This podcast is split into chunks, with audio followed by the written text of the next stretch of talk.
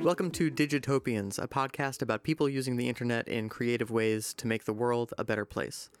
I'm Zach Otterer Cohen, and now a look at the militaries of the world, the wars they wage, and a community of hobbyist researchers working to hold those militaries accountable, making sure they're not lying to us, using information any of us could get on the internet.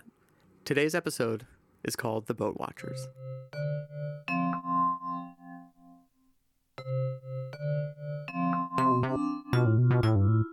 Throughout this episode, we're going to use a metaphor you probably already know the drums of war. Basically, the rhythms of escalating and de escalating tensions that come before a full scale military conflict. Here's what we're going to talk about What does a country sound like when it's itching for war? We will make no distinction between the terrorists who committed these acts and those who harbor them. What does it sound like when countries intentionally try to escalate those tensions? If you obey, you will be safe. Over. A Sheffield Navy patrol boat. This is British warship Foxtrot.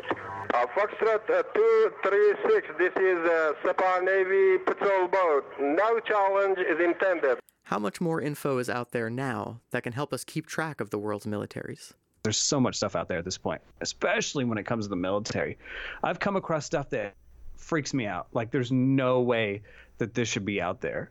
And who's out there looking at that information? Who's sitting at home in front of their computers watching these conflicts play out around the world in a level of detail we couldn't even imagine 20 years ago?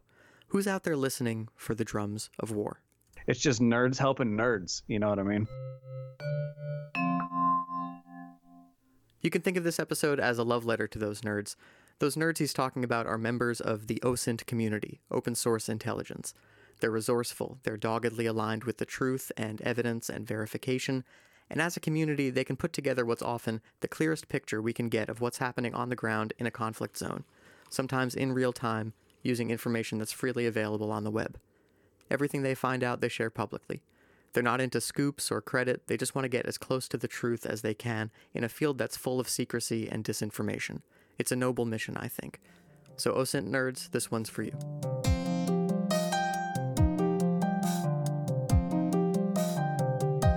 Was an eight year old living in Queens, New York on September 11th, 2001, just barely old enough to remember it. The most vivid memories I have from that day took place on Long Island. My parents wanted to get out of the city, so we went to the beach. Standing on the shoreline in jeans and sweatshirts, we watched the smoke from Manhattan billow out over the Atlantic. Then we got some pizza nearby. My parents watched the news. President Bush addressed the nation. The search is underway for those who are behind these evil acts. I've directed the full resources of our intelligence and law enforcement communities to find those responsible and to bring them to justice. We will make no distinction between the terrorists who committed these acts and those who harbor them. I couldn't hear it at the time, but in that speech, Bush was beating the drums of war. I kept eating my pizza, but my mom heard it. She always called herself a pacifist. I didn't really know what that meant, but I knew that she had a deep sadness and hatred and fear about all the violence in the world. And as she watched the president, she kept repeating under her breath, they're going to start a war. For the next few months, that was one of her mantras. When we started hearing things about Iraq and Saddam Hussein and their weapons of mass destruction, it changed from they're going to start a war to they're going to lie us into a war. And she turned out to be right. I myself wouldn't call it lying, but she was right that the Pentagon was gearing up to start what would become one of the longest wars in the history of our country, and using bad information to do it. She described that moment in 2002 as a turning point for liberals like her.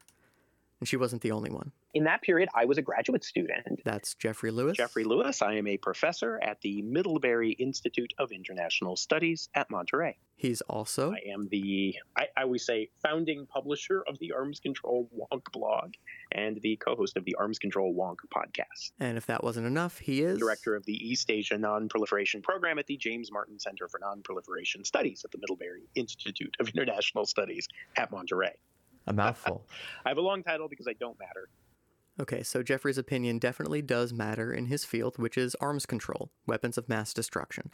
And he says that watching the slow march to war in 2002 as a grad student helped him figure out what he wanted to do with his life. So much of my work today is based in that moment because I felt so powerless. It seemed so obvious to me that the intelligence to justify that war was comically thin. You know, when you see cartoon illustrations of things rather than real pictures, uh, it's just a sign that, that there probably isn't that much behind it. And we're going to come back to those cartoon illustrations in a bit. But I asked Jeffrey a question that I've been wondering about. If the internet was in 2002 what it is today, if we had then all the tools and all the sources of information that we have now, would we have been better able to point to anything from the run up to the Iraq War and called it out as untrue? I think we probably would have debunked a fair number of them. So I asked Jeffrey for an example, and he told me about this guy named Curveball. Curveball. there was a, an Iraqi defector um, who uh, got the alias Curveball when he showed up in Germany, which should have been a warning that he wasn't terribly reliable. What Curveball basically said was that Saddam Hussein had these trucks that were actually mobile weapons laboratories. They were manufacturing biological and chemical weapons. Curveball claims that he's been to a facility where he's seen firsthand these trucks coming in the front door and then leaving through a back door. The only problem with that story is that at that facility, there is no back door. There's just a wall. Curveball is just making this up, and anybody who looks at a satellite picture of the facility would know he's full of it. What's really interesting, though, is that at the time, there were so few satellite pictures, and none of those pictures were available to the community at large. And so the CIA saw the wall and they, they convinced themselves that it was a fake wall, that it was a fake wall that was only put up when the satellite was overhead, but that when the vehicle had driven through, um, they would take the wall down. And like, this is a terrible argument. I want to drive home how crucial that claim was to justifying a war against Saddam Hussein.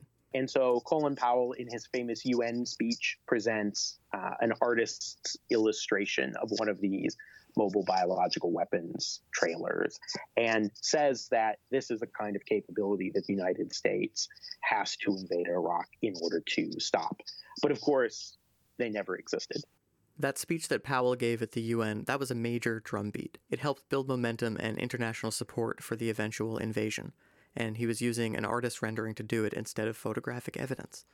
Jeffrey said that if the US government tried to make that case now, today that wouldn't be sustainable. These days, Jeffrey says you can go online and find services that put out high resolution satellite photos every single day. There's a service that uses radar, which he says can track things moving on the ground, and that would have shown that the trucks were just going out the same door that they were coming in. You could even find photos of these facilities on social media sites in the background of a selfie taken by a local on the way to work or an employee of the facility. So if we had had all of that data today, it would have been absolutely clear that there was a wall there, that that wall had been there for years, that that wall had never moved, and that vehicles were driving in but then back out the way they came. And I think it would have been just transparently clear that Curveball was a liar.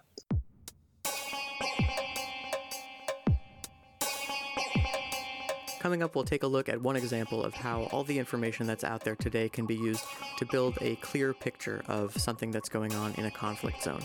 Last summer, Iran commandeered a British oil tanker in the Persian Gulf. That's a drumbeat, right? Not a small one. And there was a group of researchers sitting at home on their computers that sussed out the story as it was happening. That's coming up. Hold tight.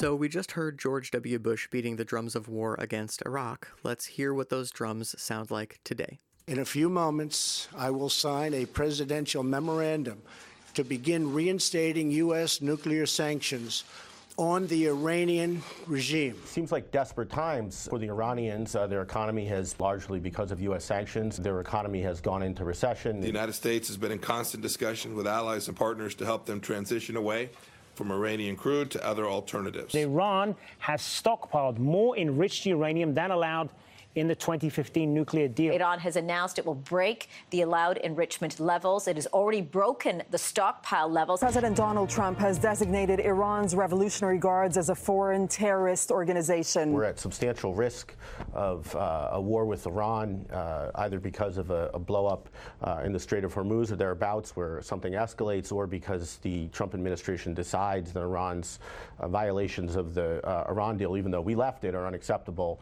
so they decide to bomb. The U.S. and Iran have clashed again at the entrance to the Persian Gulf. President Trump says an American warship destroyed an Iranian drone today when it came within 1,000 yards of the ship and ignored warnings to move off. So, those are some news clips from 2018 and 2019. Geopolitics happens over long periods of time, and each one of the stories in that montage, that's a new beat of the drum. You may have caught some references in there to the Strait of Hormuz at the entrance to the Persian Gulf. For the Iran watchers in the OSINT community, the strait is what they've got their eye on. The Strait of Hormuz is, is an amazing spot to, to follow because there's so much uh, you know resource and power that comes through that that little spot. Uh, it always causes a lot of tensions. That's Eric Moreno. He's a veteran of the Navy where he served on nuclear submarines. And when he says that the strait is full of resources and power, he's talking mainly about oil. The strait is the only route for tankers to get access to a sixth of the world's oil and a third of its natural gas, which of course comes from countries along the Persian Gulf Saudi Arabia, Oman, Qatar. Keeping that route open is crucial to keeping gas prices low and preventing energy shortages. For a world economy that still runs on oil, the stakes are high. For better or worse, sanctions have been ravaging the Iranian economy since 1995. Better because that's what sanctions are supposed to do, worse because they haven't really seemed to do much to slow Iran's nuclear ambitions, and because in large part it's everyday Iranians and not the ones behind the nuclear program that bear the brunt of the poor economy. And Iran can't retaliate with their own sanctions. It doesn't have the same clout the US does on the world stage. But that doesn't mean they can't bite back. They detain tankers carrying oil from their regional rival and neighbor across the Gulf, Saudi Arabia. Eric explains. For Iran, it's a way to it's a way to, to push back. You know, it's a it's a real easy way for them to inflict economic damage and not actually kill people. You're not going to put a pipeline all the way from the Middle East to the U.S. or to Canada or to Australia. You have to ship it on a ship. So if you stop that ship, now all of a sudden Australia's lost 30% of the refined oil, which is going to drive their prices up, which is going to make everything go crazy. So you know, it, it just really depends on what you're looking at. So, those are the stakes of keeping the Strait of Hormuz open for business, and why it's such a big deal when Iran starts capturing ships. But now, I want to give you a sense of what it actually looks like on the ground. So, picture this.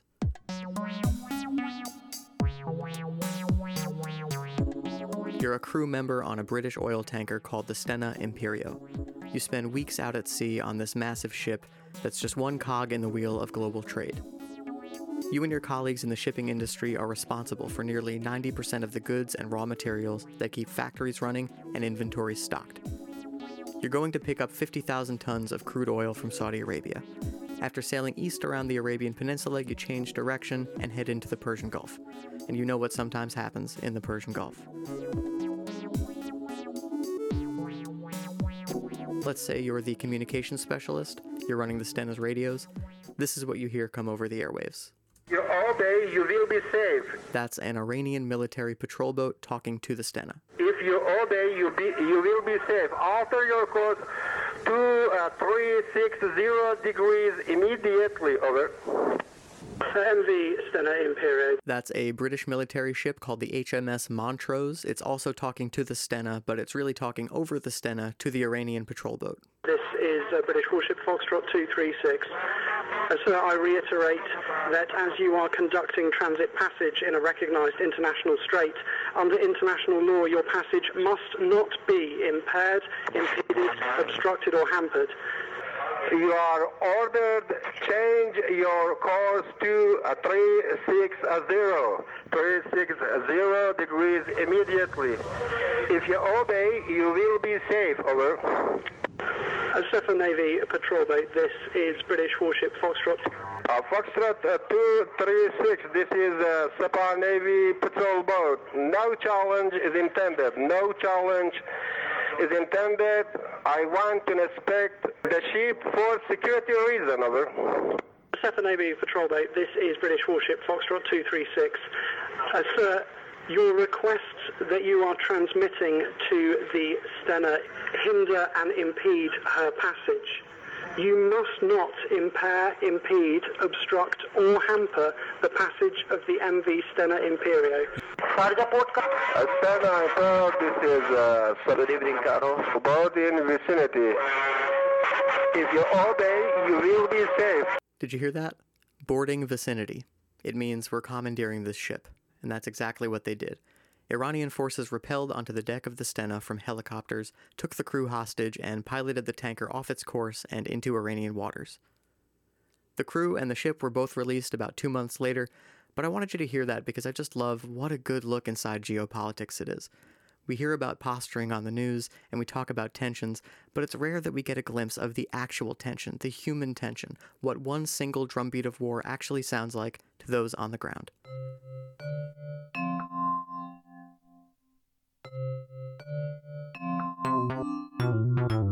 So now that you've gotten up close and personal with what the drums of war sound like, I want to introduce Stefan Watkins. My name is uh, Stefan Watkins. I'm a open source uh, consultant that does ship tracking and plane tracking, and I um, I've tried to take a hobby and make it into a business.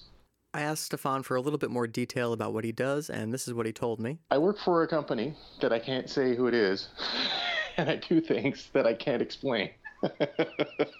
okay, so, but to suffice to say, there are planes and ships involved, and uh, it has to do with uh, looking for things that are unusual.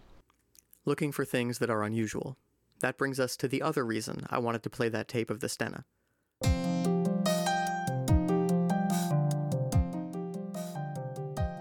Mm-hmm. Hours before there was any official confirmation, hours before mainstream media picked up the story, the OSINT community on Twitter knew that something was up with the Stena, in real time while it was all going down. If you go to marinetraffic.com, you can see for yourself the types of maps that these guys were looking at, but it's just what you'd expect. Ships on a map represented by little arrows, color coded trails behind them documenting their path. When you click on one, you can get a lot more detail Where's the ship registered? What's its destination? What's its gross tonnage? The type of cargo? The ship's speed the last time it checked in? You can get all that online for free for nearly all of the ships underway around the planet. Using all that info, here's what the Twitter OSINT community saw.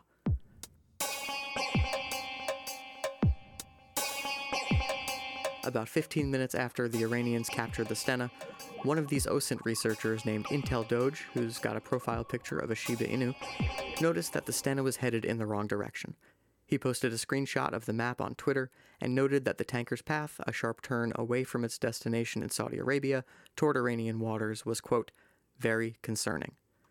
Another researcher with the handle Elint News chimed in with the insight that not only was the Stena off course and headed for Iran, but specifically it was bearing toward a port infamous for Iranian military activity. Others in the thread brought up the fact that the British had recently seized an Iranian ship and that the Iranian military had put out a strong condemnation and alluded to retribution, and maybe the capture of the Stena was the retribution they were talking about. Others on OSINT Twitter also noted that that British ship, the Montrose, was making a beeline for the area where the capture happened, but hadn't gotten there in time. Now, keep in mind, the audio that you heard didn't surface until a few days later, but it goes to show how close to the story, how close to what actually happened these guys got using just publicly available information. Stefan Watkins is a major player in the OSINT world. Here's what Eric Moreno has to say about him. Yeah, and I love Stefan Watkins, man. He's he's he's kind of my Obi Wan Kenobi at this point. Eric is the guy who said at the top, "It's just nerds helping nerds." You know what I mean? So maybe the Star Wars reference is fitting for this community. And this is part of the story that's actually the most interesting to me the community that's sprung up around all this open source information. It's a self policing community. It values collaboration and transparency. It's nerds with cameras helping nerds with computers verify that what they're seeing on their screens is actually happening out in the world. Nerds who make sure they're fact checking themselves as much as possible before spreading information. It's everything we try to be in a newsroom, except it's all happening out in the open. For sure, I'm a nerd myself, but I'm not an OSINT community nerd, so I'm going to let them do most of the talking. Jeffrey Lewis, from the beginning, that arms control expert, he gave me his take on how it was possible for the U.S. to start a war on laughably bad intelligence. It was only possible because there was a pre selected group of believers who were allowed to participate in the conversation and no one else could come play. There wasn't anyone in the room to say, hmm, that wall looks pretty permanent to me. Are we sure this guy named Curveball isn't lying? When you don't have the kind of free flow of information, you end up with these little closed groups that are made up of like minded people. Today, I don't think that's possible because that information is going to show up in the press and there's going to be a really robust debate outside. And that I think is going to have the effect of both forcing them to reveal more information, but also feeding in contrary information into their process. So, how does OSINT stack up as a participant in that debate? For one thing, they see themselves as on the same team as the press in terms of seeking the truth, but they aren't always wild about how newsrooms cover military matters. Stefan Watkins. It is very seldom that I find the American military lies directly, but they will help you mislead yourself. they will give you some little tidbit of information, and if you go off on a tangent and you are incorrect. They will not correct you and they will let you keep going. Because at no time will they ever get stuck with, well, you told me. Well, no, I didn't say that. You know, you made that up on your own. Right. So uh, it's uh, it's a game to to some.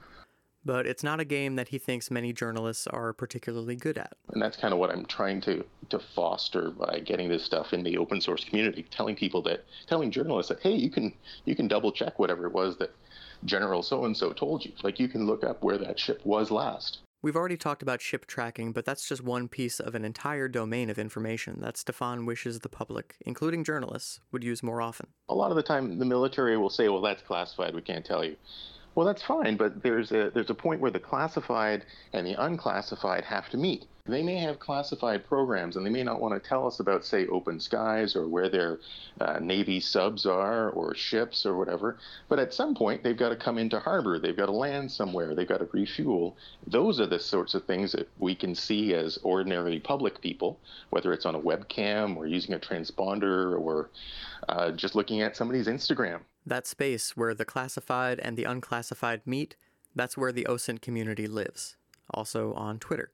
And it's Twitter that makes it possible for Stefan to verify information half a world away. There are so many ship spotters that I rely on. Um, there was one who took pictures uh, basically on demand. I, I sent him a, a message because I'd seen that he'd taken pictures around Curacao and he was in Curacao. And uh, so I said, hey, you know, there's this ship that's coming in. I don't know if you know it, and maybe you'll have time to take a picture of it. He takes pictures of everything.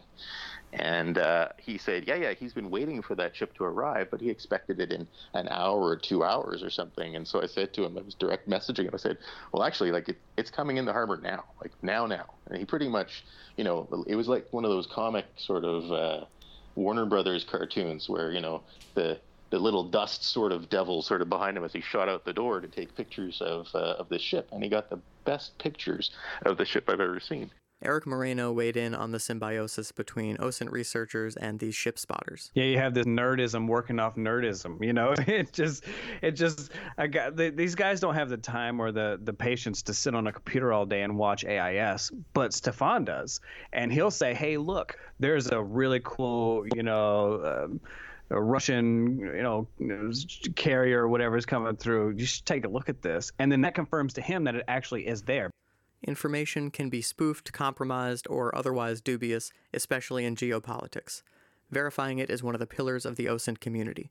That's why Eric says. I mean, they're not perfect, but I, would be willing to bet you they're more credible than some of the main sources that you get your information from, for sure.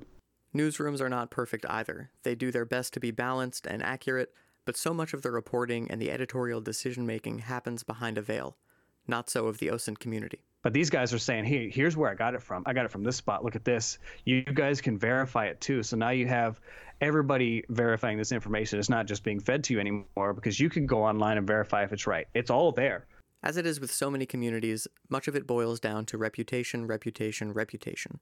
If you want to be taken seriously, you start with original research. And here's what that looks like from Stefan, who at the time was keeping his eye on a Russian port city called Ust-Luga. It's a it's a big port. It's got it's got a big rail yard associated with it. It's well linked into the Russian infrastructure, and uh, it's well known to ship arms. So I, I keep an eye on that that port specifically, and I keep an eye out for specific ships that are owned by companies that are favored by Putin's cronies. So uh, if you follow the right companies uh, from the right places, you can find all the weapons that are coming from Russia to any any African nation or Middle East nation that's being fueled by uh, by Russian weapons, including Algeria. So Algeria, not that they're at war with anybody that I know of at the moment, but um, they were getting short-range ballistic missiles last year. I think there was a news article before they got the shipment saying that there was some agreement that was penned for this shipment, but I, I hadn't noticed. Um, I just noticed the shipments that were going, and they were these big transport ships with something that was very explosive. So I, I don't remember if there's two or three shiploads of, of stuff that went to Algeria, but these ships would go back and forth from uh, from the Baltic uh, past Denmark, past the English Channel, and they'd, they'd be labeled appropriately Hazard A, so that everybody would know along the way that you know don't don't run into me. And um, then they would arrive in Algeria. And once that shipment was done, like two or three ships, they published a report or like a, a press release saying the shipment is done. Algeria's got their their boatload of short-range ballistic missiles. And that was when I knew, oh, hey, I've been watching ballistic missiles going back and forth. I didn't know what it was, but I knew it was big and I knew it was explosive. So once you've got your research, you post it on Twitter, hashtag it OSINT, and keep threaded updates as you find out more stuff. And as the community pokes around and weighs in, if you've piqued their interest. And that's where the other great side of open source intelligence comes in is you you you network with this community and they're all just nerds too you know it's like going into a vfw or going into any other place where it's just a bunch of nerdy people that love that thing and you you start to share information and sharing is caring. That's another tenet of the osint community. That's how it works. That's how they make these connections between different areas of expertise. Stefan watkins again. There's a few uh, fastidious people who have uh, who are really into specific planes or specific countries planes or that sort of thing even the modeling community. Uh, people who build models really like their detail. And uh, if you're looking for detail about a specific plane or a ship, you're wondering, you know, how many how many funnels or something there are on a ship or how many propellers they have or whatever, you can find everything online. You can find somebody who's really into that specific model or that spe- specific year of plane or ship or whatever.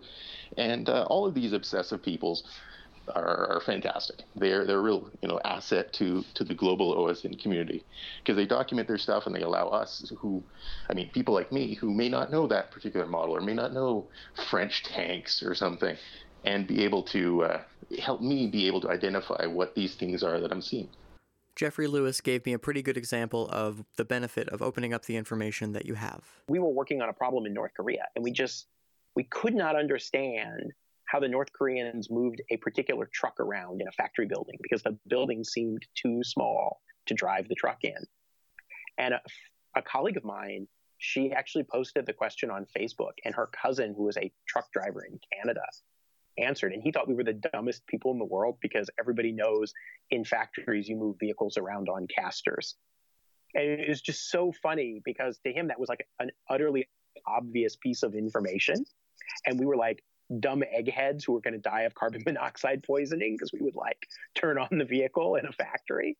Um, but to us, that was really important information that we wouldn't have gotten any other way. Stefan, Jeffrey, and Eric all use OSINT for their jobs, but for a big portion of the community, it began as a hobby. So I wanted to know what's the driving force behind that urge? Why spend hours learning the patterns of the seas and the skies just so that you can spend even more hours looking for anomalies in those patterns?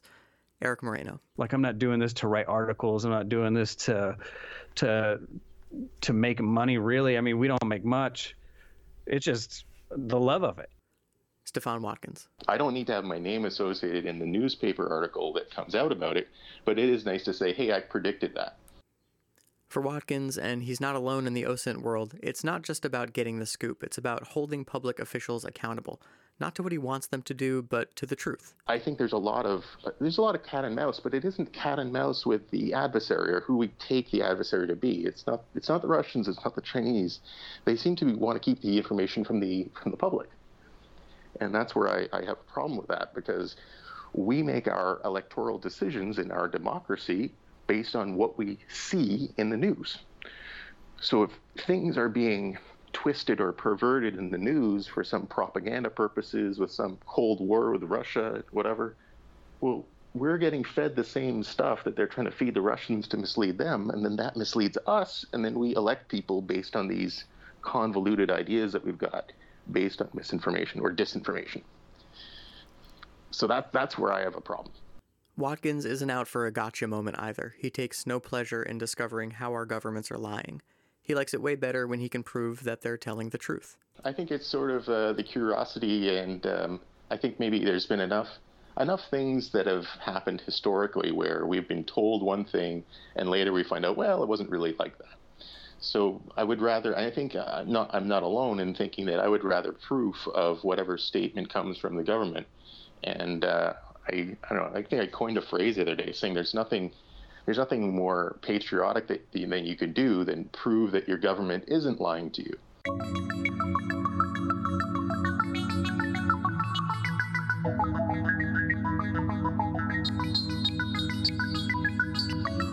Leave it there at the very opposite of blind patriotism patriotism that does its due diligence, a patriotism that keeps its ears peeled for the drums of war. I'm Zach Ottawa Cohen. Thanks for listening.